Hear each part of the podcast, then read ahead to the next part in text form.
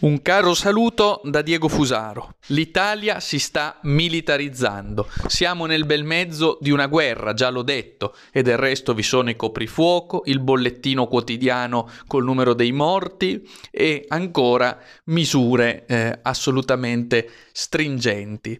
Ebbene, eh, Giorgio Agamben ha detto giustamente che questa è la guerra più assurda, più folle, è la guerra contro noi stessi. Infatti l'esercito, la polizia e i carabinieri non possono aprire aprire il fuoco sul virus, non possono arrestare il virus, non possono lanciare bombe sul virus. È infatti una guerra del tutto assurda contro noi stessi in verità. Siamo noi stessi il nemico di noi stessi.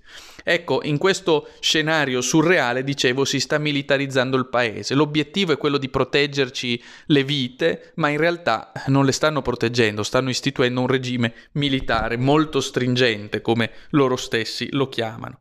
E così eh, leggiamo sul rotocalco turbomondialista della Repubblica, voce del padronato cosmopolitico e ultimamente anche del nuovo ordine terapeutico, con un articolo di eh, Massimo Pisa del 12 novembre 2020, cito il titolo, Zona rossa Milano, stretta sui controlli nel fine settimana contro le fughe nelle seconde case e gli spostamenti non necessari si eh, consideri già la violenza di queste espressioni, le fughe nelle seconde case come se fosse un reato e poi gli spostamenti non necessari, come se qualcuno potesse decidere per voi quale è uno spostamento necessario e quale no. Leggo ancora da Repubblica L'ultima ordinanza del questore Bracco, forze in campo e dislocazione come nella primavera scorsa, con posti di blocco nelle arterie della città, poliziotti e carabinieri per evitare assembramenti in corso Vittorio Emanuele Buenos Aires, in viale Monza e in via Padova. Ecco la militarizzazione in atto del paese. Già Napoli e Milano sono pienamente militarizzate e presto lo sarà per intero l'Italia.